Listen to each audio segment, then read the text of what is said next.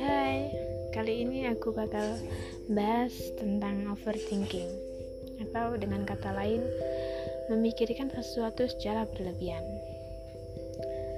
Kita semua mungkin pernah merasa overthinking, mungkin memikirkan masa lalu dan penyesalan-penyesalan keputusan yang pernah kita ambil di masa lalu.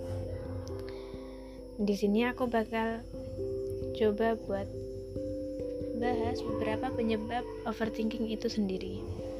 Yang pertama, memikirkan masalah yang ada secara berlebihan. Entah itu memikirkan masa lalu berupa penyesalan keputusan di masa lalu atau memikirkan masa depan dan masalah yang mungkin akan muncul di masa depan. Yang padahal masalah itu belum tentu akan kita jumpai di masa depan. Yang kedua, terlalu banyak waktu sendiri. Waktu sendiri mungkin itu perlu untuk kita, tapi terlalu banyak waktu untuk sendiri membuat kita memikirkan hal-hal yang gak penting. Kadang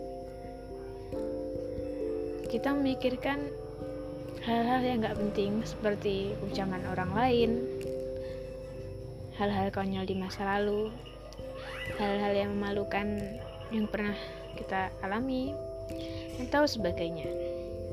Yang ketiga, terlalu banyak memikirkan resiko dan kemungkinan-kemungkinan terburuk. Seringkali kita terlalu memikirkan resiko-resiko dan juga kemungkinan terburuk. Padahal ada banyak kemungkinan baik yang mungkin akan kita jumpai di setiap keputusan yang kita ambil. Tapi kita terlalu terfokus pada kemungkinan-kemungkinan terburuknya tanpa memikirkan hal positif yang mungkin akan kita dapatkan dari overthinking itu sendiri ada akibat yang akan kita dapat yang pertama membuat produktivitas kita menurun Seringkali karena overthinking itu, kita nggak bisa sadar dan fokus dengan apa yang sedang kita jalani. Kita terlalu fokus dengan penyesalan di masa lalu dan kecemasan akan masa depan yang akan kita hadapi nantinya. Yang kedua, kebahagiaan yang gak maksimal. Karena overthinking, sering kali kita hanya terfokus dengan masalah yang sedang kita pikirkan. Tanpa kita bisa merasakan kebahagiaan yang ada di sekitar kita. Itu juga membuat kita merasa kurang bersyukur karena kita sering kali menganggap hanya masalah yang ada di kepala kita sedangkan kebahagiaan jarang sekali kita pikirkan. Yang ketiga, takut untuk melangkah dan memulai hal-hal baru. Karena overthinking, mungkin kita terlalu banyak memikirkan kemungkinan-kemungkinan terburuk dari setiap keputusan yang kita ambil. Membuat kita takut melangkah, mencoba hal-hal baru, padahal mungkin itu hanya kesempatan sekali seumur hidup kita. Dan kita melewatkannya hanya karena overthinking kita yang mungkin itu terlalu berlebihan. Yang keempat insecure dengan diri sendiri dan takut kegagalan di masa depan. Overthinking membuat kita terlalu minder dengan diri sendiri. Merasa kita tidak memiliki kelebihan apa pun untuk masa depan merasa kita terlalu tertinggal jauh dengan orang-orang. Yang kelima, merusak kualitas tidur. Kita nggak pernah tahu kapan overthinking itu akan datang. Tapi sering kali overthinking itu datang saat malam hari, saat kita sedang beristirahat, mungkin karena kita tidak melakukan aktivitas apa pun.